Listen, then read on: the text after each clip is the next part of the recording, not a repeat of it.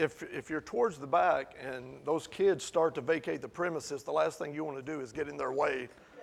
They are stoked, turned on, uh, they want to get downstairs uh, and, uh, you know, be a part of whatever's happening down there. So you just don't want to get in their way, right? And so um, I just have to wait and concede to them as they make their way, they navigate downstairs. But hey, we are in Exodus, and, and today uh, we, we continue this study. And today, believe it or not, man, we're literally on the verge of finishing the book of Exodus. We're in chapter 39. There's only one more chapter left. It, uh, next week, if the Lord uh, allows it, we will finish the study in the book of Exodus with only 65 messages. You know, that's pretty good, right? 65 messages. And some of you are thinking, that sounds really, really forced, right? Okay. But, uh, uh, you know, what we've tried to do as we've worked our way through the book of Exodus is we've tried to open this thing up that you might see God in a way that maybe you hadn't seen God. We wanted to try, try to highlight some things. There's no way, you think 65 messages is a lot of messages through one book. I tell you, if you covered every dot and tittle in the book of Exodus and you addressed every small fabric, man, you would be here for 130 messages. So you can now clap. Just kidding. But hey, I, I do uh, want to kind of give you a sense of where we're at. Over the last couple of weeks, we covered the construction of the tabernacle, or at least the elements of the tabernacle, as well as the furniture within the tabernacle. You know, we talked about the, the eastern gate, we talked about the, the altar of sacrifice, the wash basin, the lampstand, the table of showbread, the altar of incense. And last week we talked about the Ark of the Covenant, right? And we talked about the three veils, you know, uh, the outer gate and, the, and then the, the first veil, the, the truth, and then the, the curtain of life. We talked about all those things uh, last week. So I hope you got a good sense of what those things represent, even though there's a lot more you, you can learn. Uh, and, and I would encourage you to do your own studies, right? Right? And, uh, but today, we go into chapter 39, but before we get there, I do want to say, um, you say, Trent, we, we didn't cover the last 10 verses in chapter 38. Well, I'm going to cover them for you in about five seconds, okay? All right, here it is. Well, not five seconds. You know, my timing is bad to say the least, right? Okay, last 10 verses, there's an inventory. There's an inventory given in the last 10 verses of chapter 28. And it's the inventory on the, the, what, what was needed to carry out what God had commanded regarding the gold, regarding the silver, and regarding the bronze that was, that was used in creating these elements. Now remember, the tabernacle, though the elements of the tabernacle have been built, it has not yet been assembled. They have just been constructed. They'll be assembled in chapter 40. But in the, in the construction of all these elements, I want to give you a, a, just a little idea of what it consisted of because it's not necessarily how much was spent or how much was used in doing this. It actually reflects something else about God. As a matter of fact, over 2,200 pounds of gold were used in these things, in these elements, right? 2,200 pounds of gold. There was over 7,500 pounds of silver that was utilized. And then there was over 5,300 pounds of bronze or copper that was being utilized in the construction of these elements. And you say, man, that, that, that sounds like a lot. But what that really speaks to isn't the utilization of all those resources because what we remember was that the people of God were bringing even more. Remember that? And the scripture says that they had to be restrained from continuing to give. Because everything that was needed for building the tabernacle and erecting the tabernacle and all the furniture had been provided. So, what that really speaks to when we consider what was used, when we consider what wasn't used, was God's provision upon the exiting from Egypt. Remember, this are, these are the, the resources that the people of Egypt bestowed upon, listen, bestowed upon the children of Israel as they were exiting Egypt. having been prompted and God given the children of Israel favor in the sight of the Egyptians. So you understand God's provision in this dynamic. It's, it's massive, massive. That is a general assessment of those 10 verses. You can go back and you can read those verses, and you'll see exactly what I just read to you. Now, it may be measured, measured in different measurements, but that is what it was. Now we're going into chapter 39. And there's some other things that are taking place here in chapter 39. Now, listen, when we get into some of this scripture, I know it's pretty labor intensive. You know what I'm talking about, Josh? Man, you're talking about clothes for a priest. You're talking about, you're talking, you know, uh, about, uh, you know, uh, certain elements of this, this outward wear. And you're like, oh man, Trent, get on to the Gospels. Get on to Jesus. Somewhere, uh, let, th- this seems like it's really difficult stuff. It, it's hard to really to extract anything from that that's going to really benefit me. But what we're going to do is we're going to do that very thing. We're going to do that very thing this morning. So we're going to pray, and then we're going to look at this chapter. We're not going to look at all this chapter because it closes with Moses basically inspecting everything that they had done and then blessing it. But we're going to watch the, the, the fulfillment of the commission of God in regards to the, the outward dress of the high priest and the priest, okay? And so we're going to pray because you're going to have to trust me this morning as we navigate this for your benefit and for my benefit, okay? So let's pray for Trent and pray for the Spirit of God to lead Trent and to speak to you. Amen? Let's do that this morning. Father, in Jesus' name, we come to you as sons and daughters. I praise your name, Lord, for our children downstairs. Bless the name of the Lord. Oh, Lord, the excitement, Lord, that stirs my spirit. Oh, God. I pray, Father, this morning for those who are up here that you would stir their spirits like our children are being stirred by the truth of your word, the application of it, the, the, the, the power to change us. And ultimately, that our eyes would see Jesus all the more clear as we navigate your word because you delight to show yourself to us. Oh God, may we not be a vessel that would become a barrier to that very thing happening this morning. But may we find ourselves just being kind of ushered out of the way and just becoming a mouthpiece by which you could speak uh, to those that are gathered here today. And we're going to trust you in this. We're going to, I need to hear from you. They need to hear from you. We need to hear from your word this morning. Oh God, may a demonstration of the power of your spirit be present here today, opening hearts and minds to the preaching of your word in Jesus' name. Amen. Amen. Okay, turn with me to Exodus chapter 39. If you don't have your Bible with you, or if you want to use a, a, a tablet, a phone, you can do that. If not, the scripture will be uh, on the monitors up here so you can follow along with us.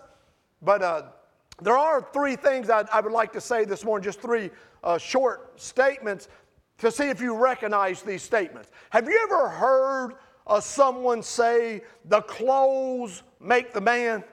Have you ever heard that? You've heard that, have you not? I've heard this. The clothes make the man. You ever heard the statement, dress for success? You've heard that? I've heard that. I've, I've also heard this third statement that I, it's relatively new, at least to me. It may not be so much new to you, but I've heard people say certain things like this. They'll say, Don't dress for the job you have, dress for the job you want, right? Right? So if you see the garbage man in a suit, he's wanting to be a lawyer or a banker. I don't know. I, don't, I guess if that's the application you want to make. But the implication, the implication is that there's some value to the exterior dressings of an individual. Now, what I want to tell you this morning, those principles to some degree are never more true than in the portion of Scripture that we're about to read. Because I'm telling you, Without what God has provided in the outward adornment of the high priest, that being Aaron, there would be no value in Aaron as an individual. And we're going to look at that. Nor would there be any value in me and you apart from the clothing of Jesus and his righteousness. Because that's the reality. We have been clothed in his righteousness, right? And so we're going to see uh, something very similar to that taking place. Exodus chapter 39, and we're going to read verse 1. And then we're going to sit for a minute from verse 1. You're like, well, Trent, it's, it's just one statement. There's not a, a lot to be found there. Oh, there's a lot to be found there and we're going, we're going to dig it up, Hunter. We're going, we're going to shovel it out. Shovel it out this morning. And this is what the scripture says Exodus chapter 39, verse 1. It says, From the blue, purple, and scarlet yarn, they made woven garments for ministering in the sanctuary. You guys have that, right? Listen, they also made, as though this statement is kind of an addition, you know, a, just, you know, a, a, a, back, a back row comment type thing, but it's not. It says, they also made sacred garments for Aaron as the Lord commanded, right? So when it says, and they also made, it almost gives this impression that this is some kind of a second thought type consideration. Well, we're, we're doing this. We're making all of these, these garments of ministering in the sanctuary. Oh, and by the way, we're going to make something for Aaron and his boys as well, right? Who are going to serve as priests in the tabernacle. But there's nothing that could be further from the truth. Nothing could be further from the truth. As a matter of fact, when we first see this happening, it is actually happening in Exodus chapter 28 when God first mentions this. And what is happening in that moment isn't just a clothing of one man named Aaron who is going to be high priest. It literally is consistent with the rest of the book of Exodus, and it's God's redeeming, redeeming motivation, not just in the nation of Israel, but in the life of the individual that we would know to be Aaron, the brother of Moses. So there's, there's God acting, get this, on behalf of the nation but his eyes aren't lost off the individual who lives in the nation or is part of the nation. Now, this is what it says, okay? This is what it says in Exodus chapter 28, verse 1 and 2. This is a corresponding verse. Have Aaron your brother brought to you from among the Israelites, along with his sons Nadab and Abihu and Eleazar and Ithamar, so that they may serve me as priest. Make listen to this. Get this. Make sacred garments for your brother Aaron. Listen, to give him dignity and honor. To give him dignity, now you've got to get this. God is going to create a garment to instill dignity and honor through these garments into the life of Aaron. The implication is that the life of Aaron lacks dignity and honor, and through this apparel, God is going to adorn him with those very things. Those very now you need to get this. You need to get this, all right? The reason, the reason, the need for the instilling of dignity and honor. Do you remember the golden calf scene? Do you think Aaron coming out of that golden calf failure where he had helped lead the, or at least conceded to the leading of the children of Israel into idolatry, do you think now, in light of all of those things, though much work has been, been done, that the people of Israel are looking at Aaron as though he is this highly esteemed individual?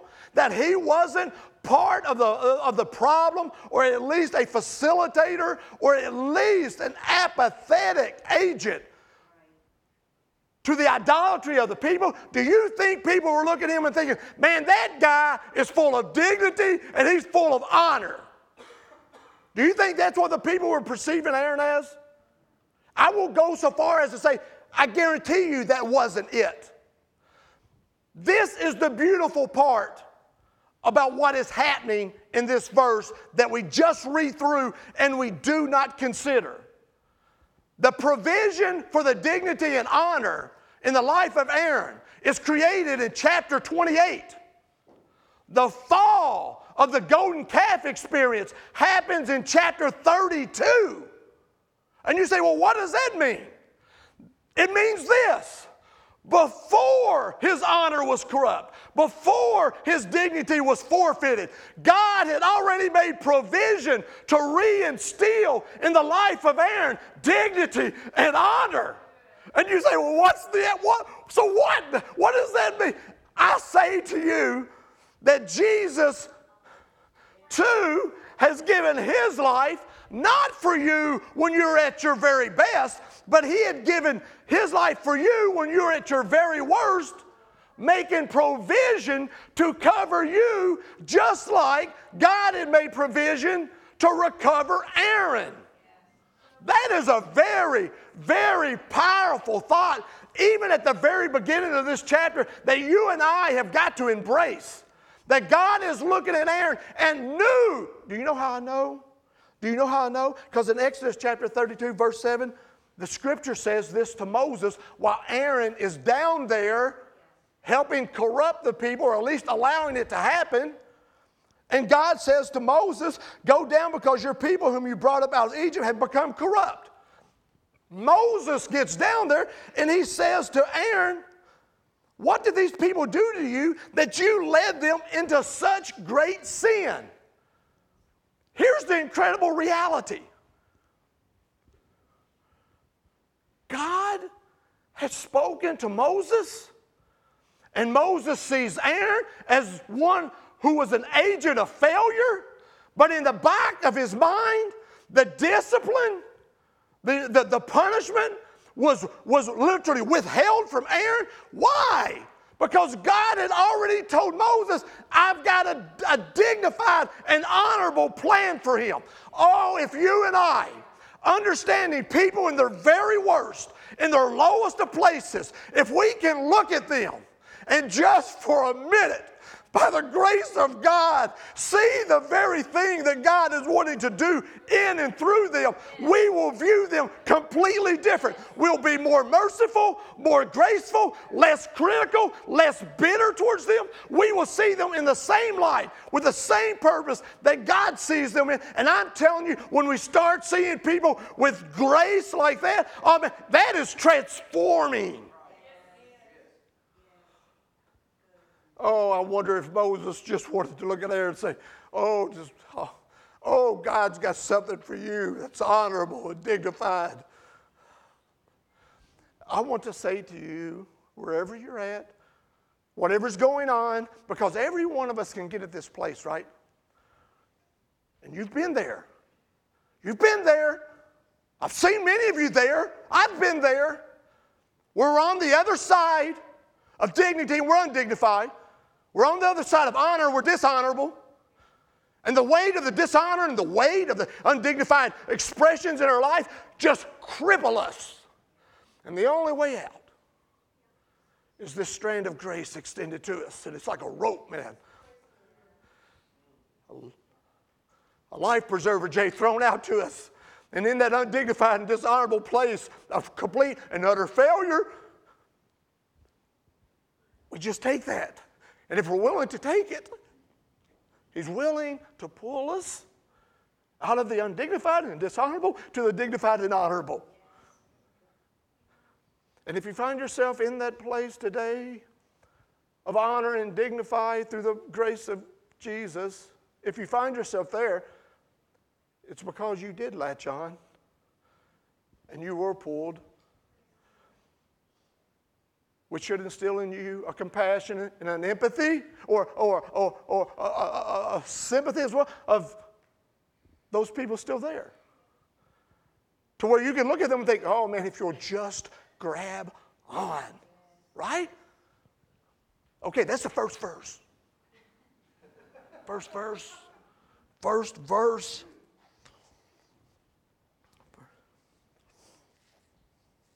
Galatians chapter 3, 26 27 says this, though. So in Christ Jesus, you are all children of God through faith. For all of you who were baptized into Christ have clothed yourselves with Christ. Dignity and honor, right? I could go on in Isaiah. He, ta- he talks about us being arrayed, uh, arrayed in, in a robe of righteousness. And then Romans 5 8, we just read it, right? We just quoted it. We just talked about while we were yet sinners, while we were at our lowest, the most undignified, the most dishonorable, He made us dignity, dignified. He made us honorable, right? While we were yet sinners, He died for us, right? The provision was made before Kevin even realized he needed it. Okay, Trent, keep reading. We got a lot of chapter, or a lot of this chapter to get through, a lot of scripture. Let's look at verse 2. This is what the scripture says. And they made an ephod of gold and blue, purple, and scarlet yarn, a finely twisted linen. They hammered out the thin sheets of gold and cut strands to be worked into the blue, purple, and scarlet yarn and fine linen. The work of skilled hands. They made, now, Put that back on the back burner. We'll address that. They made shoulder pieces for the ephod, which were attached to two of its corners, so it could be fastened. Now, the ephod is kind of like a sleeveless vest. You know, I don't know if you've ever seen pictures of it. If, I, if I'd found a good picture, I'd have posted it up there so you could see it. But it, it looked like a sleeveless vest, right? It says, they made shoulder pieces for the ephod, which were attached to two of its corners, so it could be fastened. It skillfully woven waistband was like it of one piece with the ephod and made with gold, with blue, purple, and scarlet yarn, with finely twisted linen, as the Lord commanded. This is a, this is a statement that's going to be reaffirmed uh, and, and, and said over and over and over again in this scripture. So you have to understand that this wasn't the fashioning of men's hearts, but these were the commands of God, right? Just go ahead and concede that. Everything done, whether it makes sense to you or doesn't make sense, regardless whether it makes you understand it or not, regardless, it's been commanded by the Lord. All right? Listen. They mounted the onyx stones in gold filigree settings and engraved them like a seal. Check this out. With the names of the sons of Israel. There's two of these stones in gold filigree. And upon each of these stones are six names upon each stone. These six names represented six tribes of Israel. This stone over here represented six tribes of Israel. So the 12 tribes of Israel are represented on these two stones, right? Right? Now, now, now hold, hold on to this. They fastened them on the shoulder pieces of the ephod as a memorial, as memorial stones for the sons of Israel, as the Lord commanded. Now, the scripture says that these, these were the work of skilled hands. This wasn't just some thrown together uh, uh, rubbish of articles of stone. This was meticulously made. And these two stones, which bore the names of the 12 tribes of Israel, were set upon the high priest's shoulders, fastened there. So the high priest, in, in his functions as a high priest, would bear the weight of the, the, the, the, the, weight of of, of the, the act of the high priest regarding appropriation, you know, making things right, he would literally enter into his service with the weight of the nation upon him. It would be upon him because the high priest, I want you to get, we're going to touch on this. The high priest wasn't just interceding, the high priest was also the agent of direction. And we'll touch on that just coming up. So he would enter into this situation and he would have these stones, and he's making uh, appropriation. And you say, well, okay, Trent, man, don't be throwing around those theological terms. What is appropriation? Appropriation is making wrong things right, or an act that brings wholeness. You know what I'm talking about? That's what appropriation is. It restores a good standing. And you're like, man, I, I don't get the appropriation thing. I don't get what we got. well, we have something in America in our culture. It's a day appropriation. And some of you didn't know that that's what it is. It's really what it is. It's a day appropriation. And every husband utilizes the day of appropriation. It's called Valentine's Day. Right? And what we do as husbands, with all of our failures and broken fellowship, and we corrupted the good standing with our lovely wives, right? What we do is we go out, we buy some chocolate, right? We get some flowers, And man, we, we made appropriation. We restored good standing, right? And this is what the priest was doing. He was carrying out his responsibilities, bearing the weight of the nation upon himself to bring them into good standing with God. But oh, there's a scripture. There's a scripture in Isaiah chapter 9, verse 6, man. And last week, man, I had mentioned Hunter Christmas in July kind of thing. I threw the whole Hallmark phrase out there, right? But we got a little bit more Christmas happening this morning in July. Because there's a scripture in Isaiah chapter 9, verse 6, that speaks to this very facet of the ministry of Jesus and the Messiah, the Christ. He says, For unto us a child is born, to us a son is given, and the government will be on his shoulders. Meaning the responsibility of the care, the direction, all of these things would rest upon his shoulders.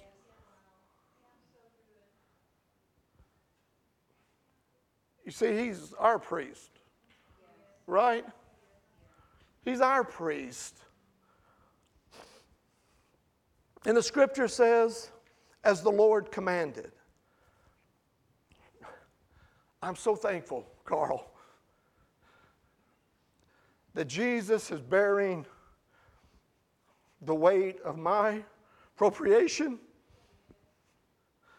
and I don't have to bear it myself. Because, Ronnie, there's times I'm too weak to bear it. My reach is too short, my strength is too limited. My understanding too narrow? I can't even begin to come up under that weight. And when we try it, it only leaves us exhausted and fatigued.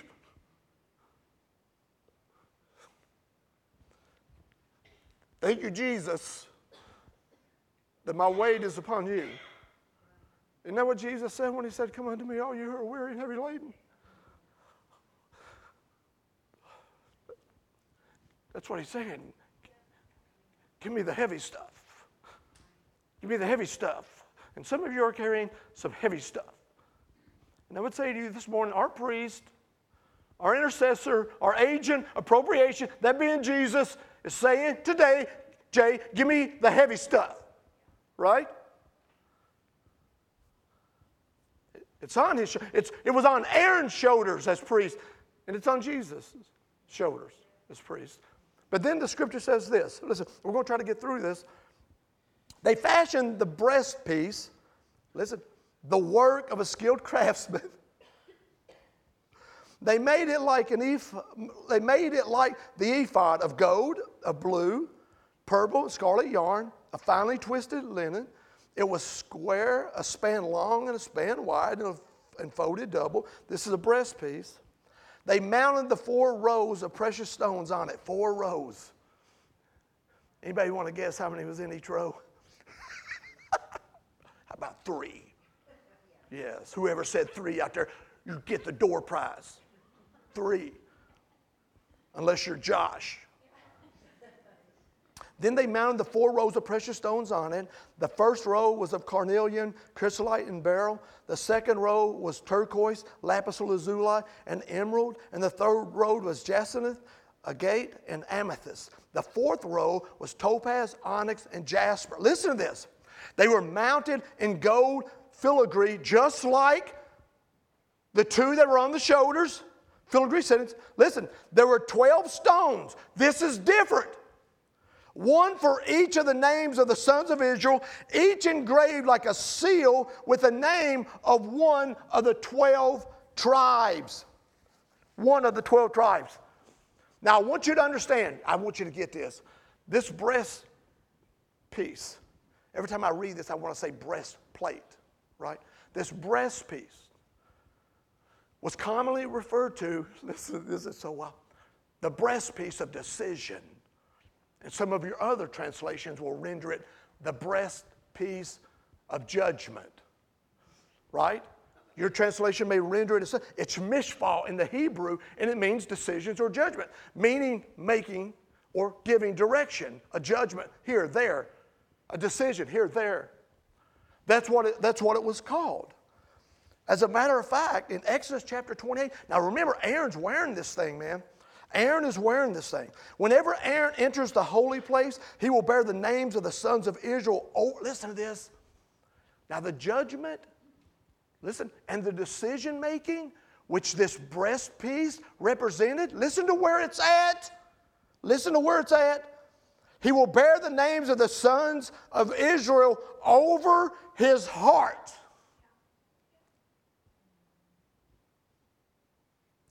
The breastpiece of decision as a continuing memorial before the Lord. Exodus 28 15 literally says, Fashion a breastpiece for making decisions, the work of skilled hands. That's in Exodus 28. But this breastpiece of decision and judgment was to be worn over Aaron's heart. And then the scripture says something else, man. It's going to kind of throw you off. Because you're like, man, I have no idea what. Trent done went into some, you know, new age nonsense this morning. But I'm just going to read you the scripture. I want to read you the scripture. Listen, when New Age and some of these secular venues steal the properties of God, they aren't New Age. They are stolen principles of God. We do not concede the principles of God to agents of the enemy who steal them, might I say, the rainbow. And I'll leave it there. Right? Okay, Trent, get off your politics. I'm making a point.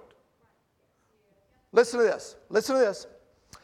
And this is Moses. He says, in 28:30 says, also put the Urim and the Thummim in the breastpiece. Now, this is wild and crazy. So they may be over Aaron's heart whenever he enters the presence of the Lord. Thus, Aaron will always bear the means of making decisions for the Israelites over his heart before the Lord. The Urim and the Thummim. What are you talking about, Trent? Well, the Bible doesn't really elaborate on this except for this situation right here. It, it later alludes to this regarding Joshua and the high priest and him seeking counsel as well. The Urim and, and, and the, the uh, uh, Thummim were, most Bible theologians say that they were two stones.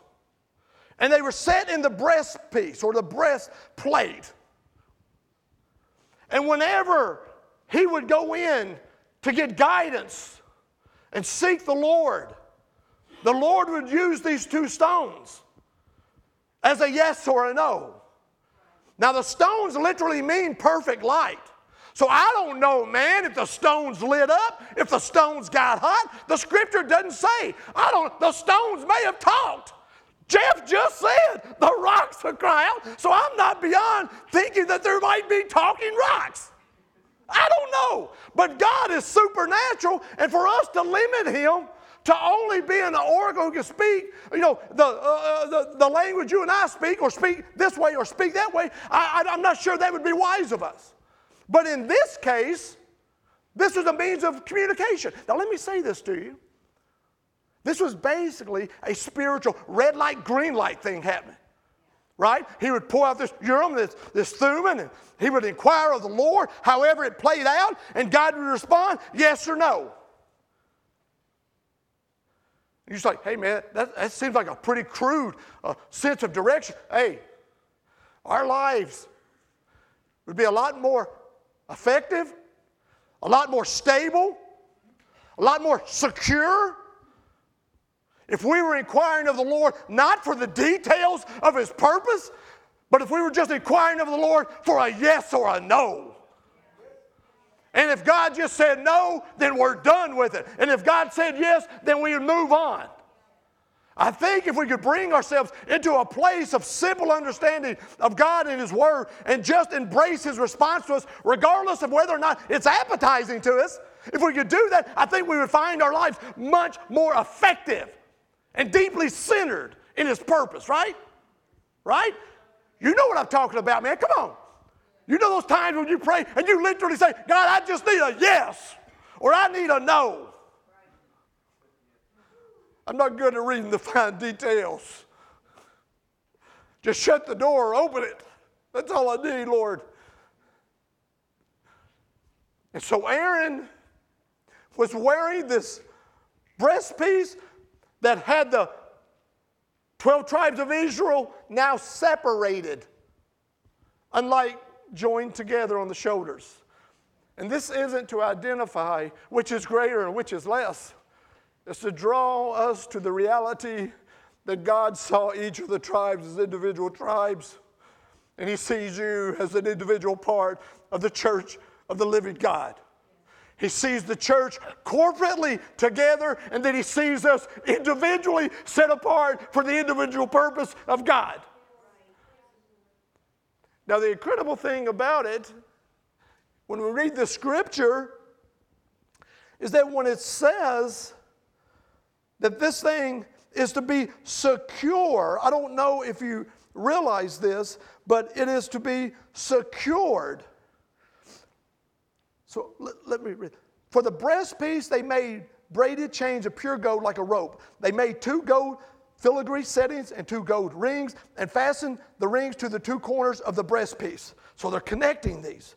They fastened the two gold chains to the rings at the corners of the breastpiece and the other ends of the chains to the two settings, attaching them to the shoulder pieces of the ephod. So you had a chain coming up here, and they made two gold rings and attached them to the two corners of the breastpiece on the inside edge next to the ephod. Then they made two more gold rings, attached them to the bottom, so it's attached here. It's almost, can you visualize this Superman emblem? You know, I'm a Superman guy, right? And you can see it attached to the shoulders and then attached to his waist. And this emblem, this, the, the, the, this, uh, uh the, the, the big S, that's kind of the visual I'm wanting to give you. This ephod would sit right here, attached to the shoulders and to the waist. Listen.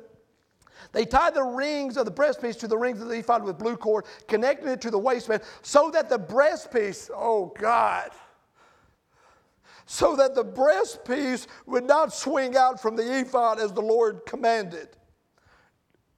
Did you hear that? Did you just hear that?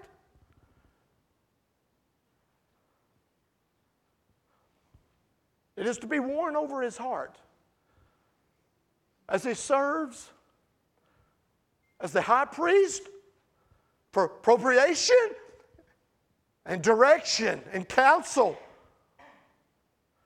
And you know what God says? Secure it in such a fashion that it doesn't sway away from your heart. My goodness. Are you kidding me? He literally said, Don't let the breastpiece move away from the heart. What was he saying in, in, in constructing this?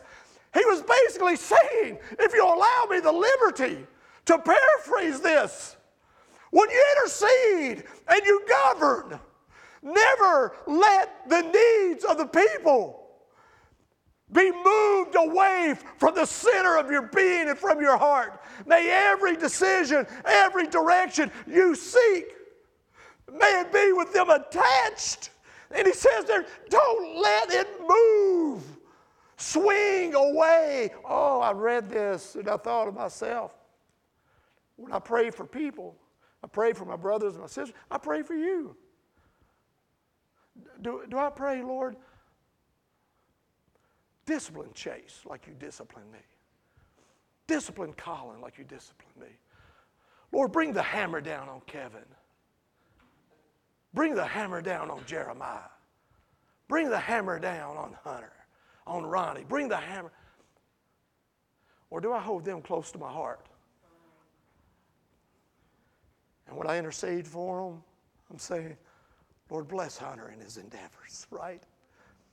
Oh, God, encourage Chase under the load he's under. Oh, Lord, come behind Kevin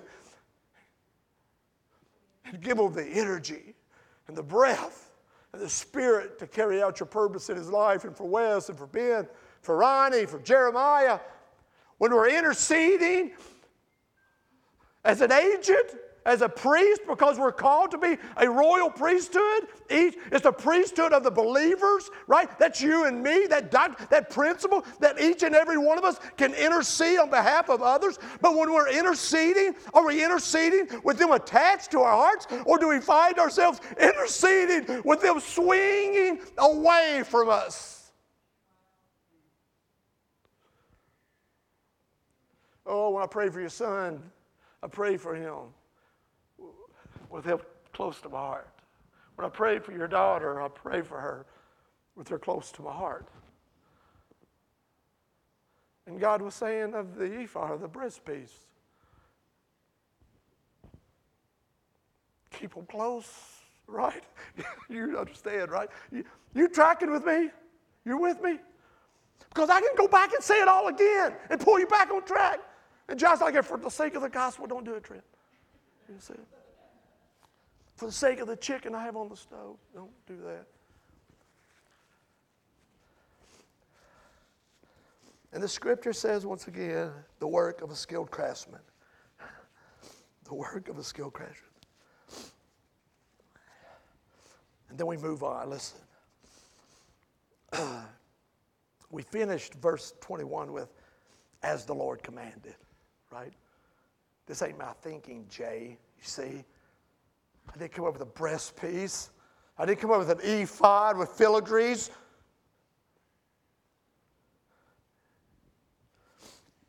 See, Jesus models this, Christy. He does, and he models it beautifully. In John chapter 17, did you know John chapter 17 is the longest documented prayer of Jesus in all the New Testament? Did y'all know that? It's the, long, the entire chapter is Jesus praying. You go to John 18, and it says, and when he finished praying. It says it's the longest prayer. And listen, I don't have to go through John 17 to get this point across, read it yourself, because I'm telling you, when you read that and you read how he's crying out on behalf of you and on behalf of me and his disciples and those who would come to faith through their words, you understand, man, that that high priest has the breastpiece close to his heart.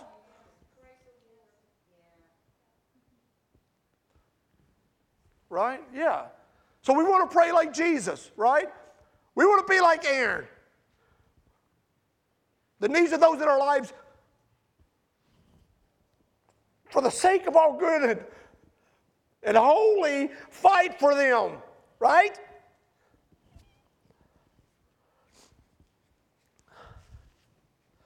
Then the scripture says, they made the robe of the ephod entirely of blue cloth, the work of a weaver. Now we're getting into some of these extra, extra uh, garments. Talking about his sons and, and some other things. We'll get into all that.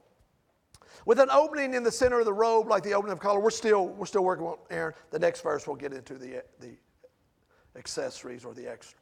It says, uh, in the center of the robe, like the opening of a collar, and a band around this opening so that it would not tear. They made uh, uh, pomegranates of blue, purple, and scarlet yarn, and finally twisted linen around the hem of the robe. Now, listen to this. Now, we're going to get into this. We're going to touch on this. And some of you will think, hey, man, I was told this in my Sunday school class one time uh, about 10 years ago, and I just assumed it was true. So I've been teaching it for 10 years. I never checked it out. And I'm going to tell you today, it isn't true. Okay? Not to cast any shame, blame, or guilt. I just want to bring some clarification and understanding to what is actually biblically true. It says they made uh, pomegranates of blue, purple, and scarlet yarn, and finely twisted linen around the hem of the robe. This is the part that you've been taught. And they made bales of pure gold and attached them around the hem between the pomegranates. The bales and the pomegranates alternated around the hem of the robe to be worn for ministering as the Lord commanded Moses, right? Now, some of you have heard this teaching that the high priest would wear these bells with a rope tied around his leg, and if he went into the, uh, into the inner sanctum, if the bells quit uh, uh, ding-a-ling-ling, right, you know, if they quit ringing, then they would assume that the priest had fallen dead, and by that rope, they would pull the priest out of the holy place. How many of you have heard this? Wrong. Is not true. Is not accurate. As a matter of fact, when you read in Leviticus, the high priest doesn't even wear the bells into the Holy of Holies. That is all taken off. A different garment is put on on the Day of Atonement, Yom Kippur, when he enters into that most holy of sanctums, the Holy of Holies, where the ark resides. I'm going to tell you what the bells were for.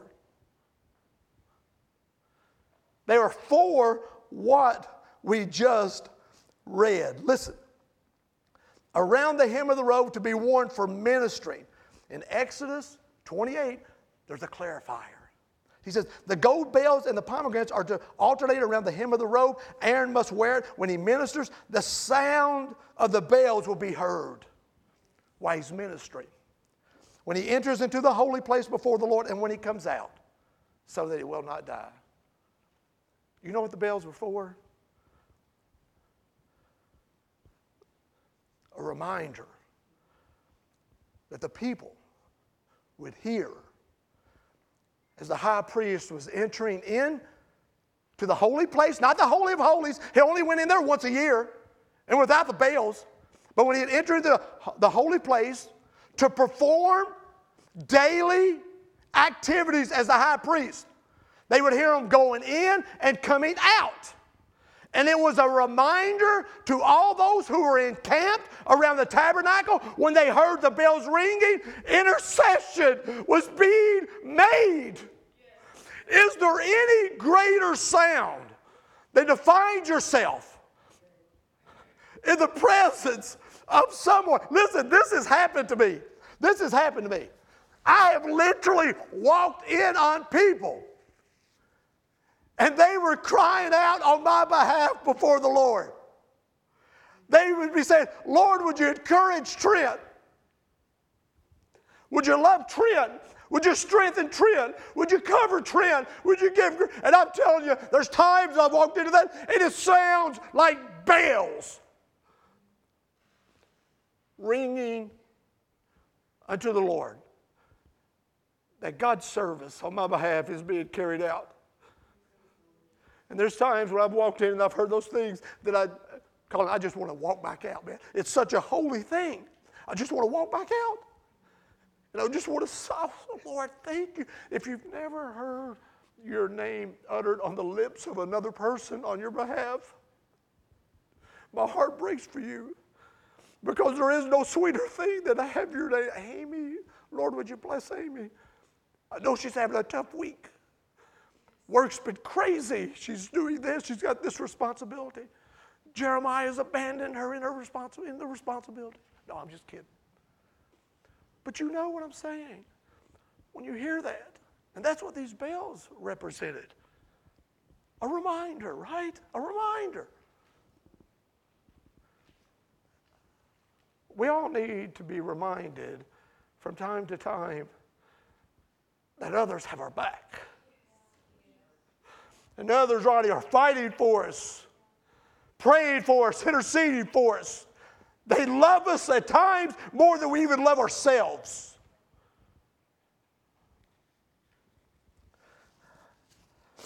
There's a little girl at the daycare. I was down at the daycare the other day. There's a little girl named Whitley. How old is Whitley? Two and a half. She acts like she's 15. I mean, she's a little boss. You know what I'm talking about? And the day I went down there, she was the only one down there besides Ivy. Everybody, I guess, uh, you know, had, had taken a day off. So there was little Willie, still trying to run the show. Walk around there, shoulders thrown back, high stepping. Doesn't care what's going on. She's there. You walk in, you see her, and she's got this look on her face like, Aren't you glad to see me? You see it. I mean, it, it's really sweet. But she was in there the other day, and I'm telling you, man, I had to pray for some grace. Her mom, I don't know who did it. We need to intervene and intercede for them. They had bought her these sandals that had squeakers in them. Somebody says, Where's Whitley? And I'm like, ring, ring, ring, ring. Every step she took, squeak, squeak, squeak, squeak. And it'd get louder, you knew she was coming.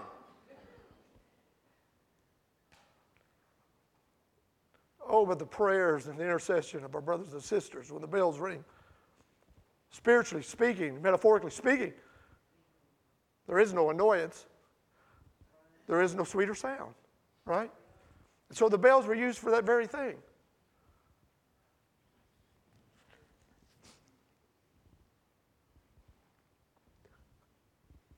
Do you think he did it because he knew the people would need to hear it? I got a feeling, yeah. Hey, move on, Trent. All right, all right, we're, we're about there. We're closing. Sort of, sort of. Exodus 39, 27 through 31. Let's just read this. For Aaron and his sons, they made tunics of fine linen. This is the portion I was referencing earlier. I apologize. The work of a weaver and the turban of fine linen, the linen caps and the undergarments of finely twisted linen. The sash was made of finely twisted linen and blue, purple, and scarlet yarn. The first was the work of a weaver. You saw that, right? Now, this is the work of an embroider, as the Lord commanded. You see that again, Jay? You see that? They made the plate, the sacred emblem, out of pure gold engraved on it, like an inscription on the seal. This is what it says Holy to the Lord. Then they fastened a blue cord to it and attached it to the turban as the Lord commanded. Now, I want you to notice in the scripture, there's several articles being made, created in chapter 29. As a matter of fact, it says the work of a weaver, the work of an embroider, the work of a skilled craftsman, the work of skilled hands. What I want you to understand in that is this you don't want a plumber doing your electrical work, Hunter. And you don't want Hunter, the electrician, plumbing your house. And his wife gives me an amen. I seen her shake her head. Literally, what was happening? The embroiderer was doing the work of an embroiderer. He had no business trying to fashion the other things, right? The weaver was doing the work of a weaver, right? The skilled craftsman was producing work with a skill God had given him, craftsmanship. And then the individual who was working with his skilled hands, whatever that might be, was doing that. And I think there's a lesson, and we'll move quickly from that to understand we just need to find our place in this and be okay with being the embroiderer, the weaver, the skilled craftsman, or just possessing skilled hands to do whatever is necessary. That's free. Let's move on. And we're going to close. The scripture says, Holy to the Lord, man. You know what that literally means? He was identifying this high priest in this moment. These plans were made even when Aaron had failure in his future.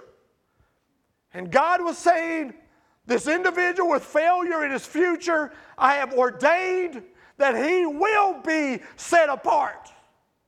You and I refer to these terms sanctified, you know, set apart, to be made whole.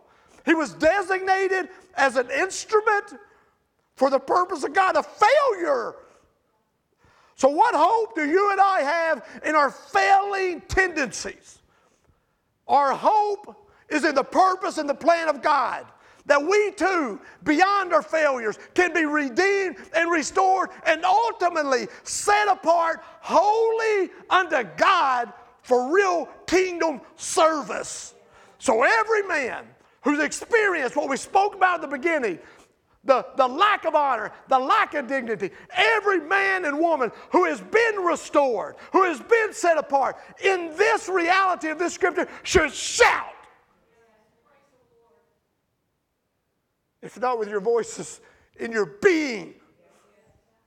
That hope again rekindled by the grace of God.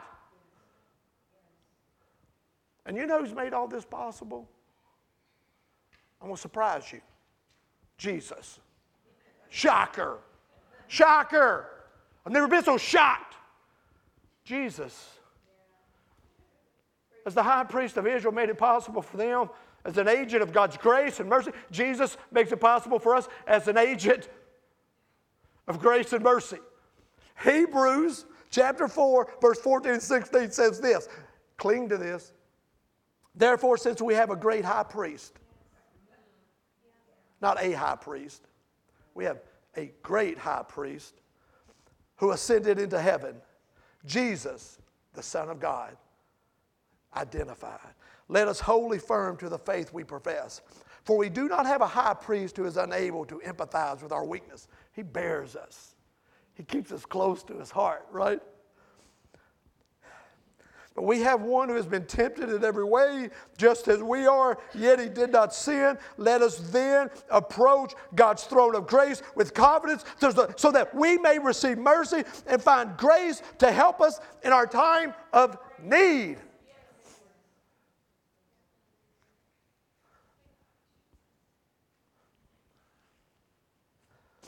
That's our high priest. But then there's this little caveat because of what he's done, guess who we have been called to be? And this is articulated through the lips of a failing man. He too was undignified and dishonorable. He too had fallen disgracefully and has been remembered down through history. His name is Peter. Cephas. And you know what he said? A man who had fallen, a man who had failed. He says this But you are a chosen people, a royal priesthood, like Israel, a holy nation.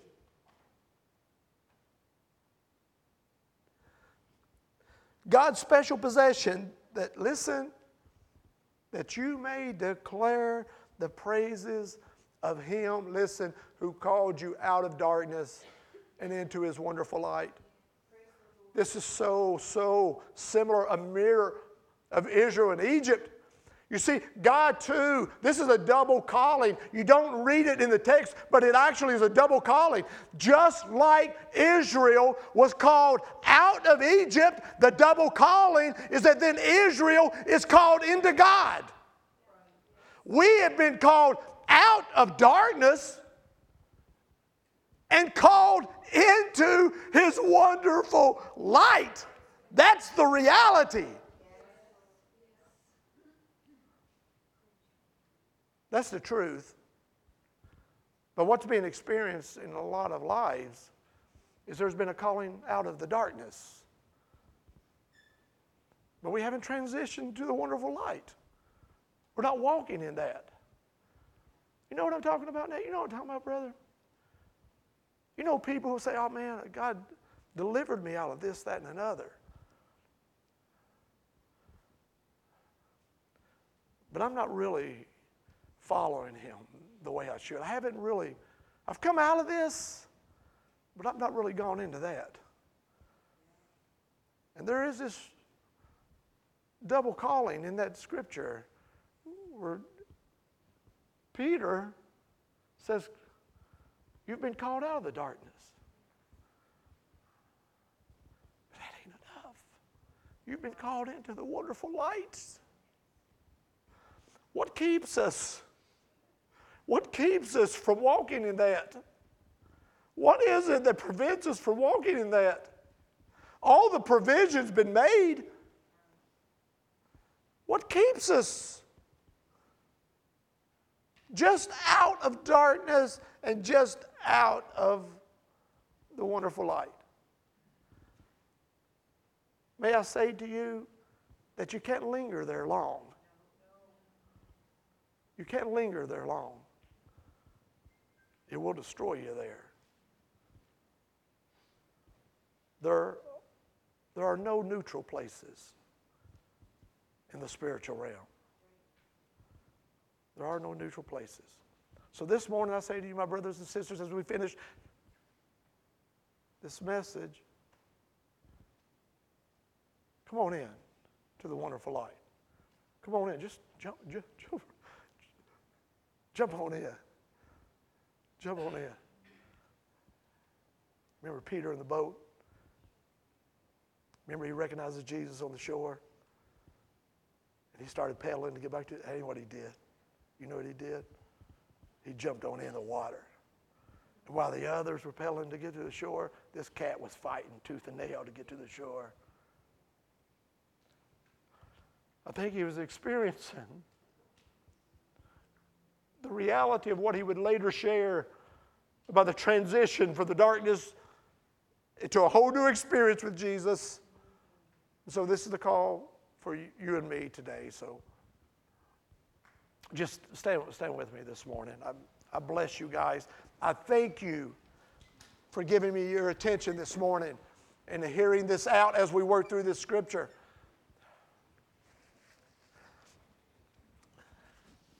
But I pray it's just more, it's not just uh, words and, you know, smooth and quick talk. I, I pray that it's something so much deeper than that. That you aren't just considering these things to be something that Trent has spoken about, but these are things that are anchored in the truth of the Scripture and in the character of Jesus. and the love of a father who's extending this to each and every one of us out there. And you say, Trent, I've, I've never even accepted Christ. I'm full blown, still walking in darkness. But man, this morning I sure would like to come out of that mess. And I sure would like to come on into that wonderful light. And maybe you're that brother, man, who, or sister who has found themselves struggling, teetering, treading on that neutral side. You know what I'm talking about? And this morning you're saying, oh, man, no more of this, no more of this, man. I want to be all in. I want to walk in the fullness of Jesus. I want to be in that place He's called me to be in His wonderful light, right? So let's pray this morning. The head's bowed. Let's enter into that prayer closet. It's, it's, completely dark in the sense that no one can hear you, no one can see you other than you and God. You could stay in that prayer closet by just closing your eyes, and you are now in the company of, God. You, it's just you and God. What is going on in your heart this morning? What is, oh, come on, man. Come on, my brother. Come on, my sister.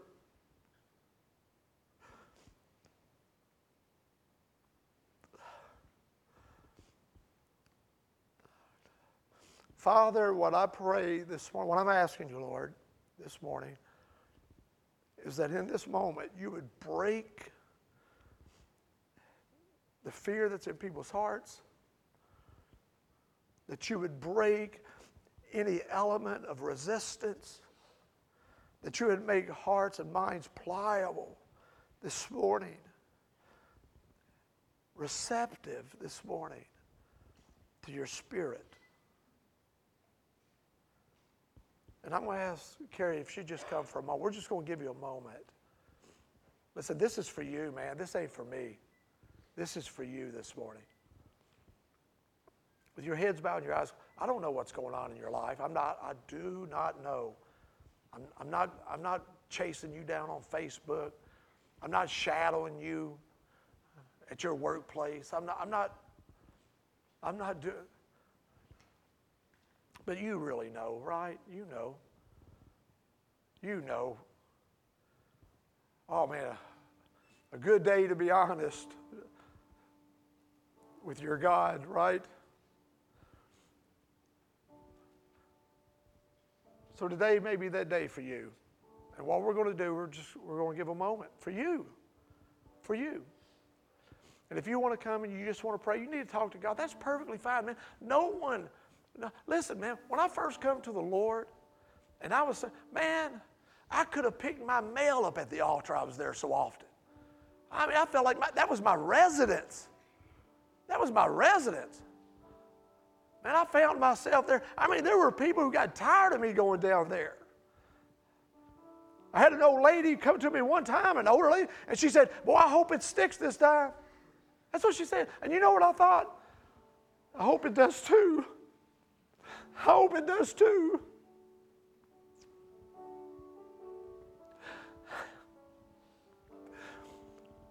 But that wasn't the last time I was there. I kept going and I kept going every time I had a need in my heart. I didn't care what people were saying about me. That didn't really matter. I didn't care if the old lady was discouraging or encouraging. I wasn't going down there for her. Jay, I was going down there for me. So this morning, you have the same opportunity that Trent Evans had. An altar is provided. Listen, no fuss. I'm not going to be on you down here. You can come up here and pray by yourself. You can speak to God yourself. You can have that time alone with God. That's, that's your prerogative. But if you want somebody to pray for you, that's available. All you have to do is come up here, just throw your hand up and say, Trent, would you pray? Would you pray for me? Would someone pray with me? And someone, I guarantee it, brother, sister, someone will pray with you. Someone will love you. And they'll do it. Listen, they'll do it with the breast piece close to their heart this morning. All right? Okay. We're going to give a moment.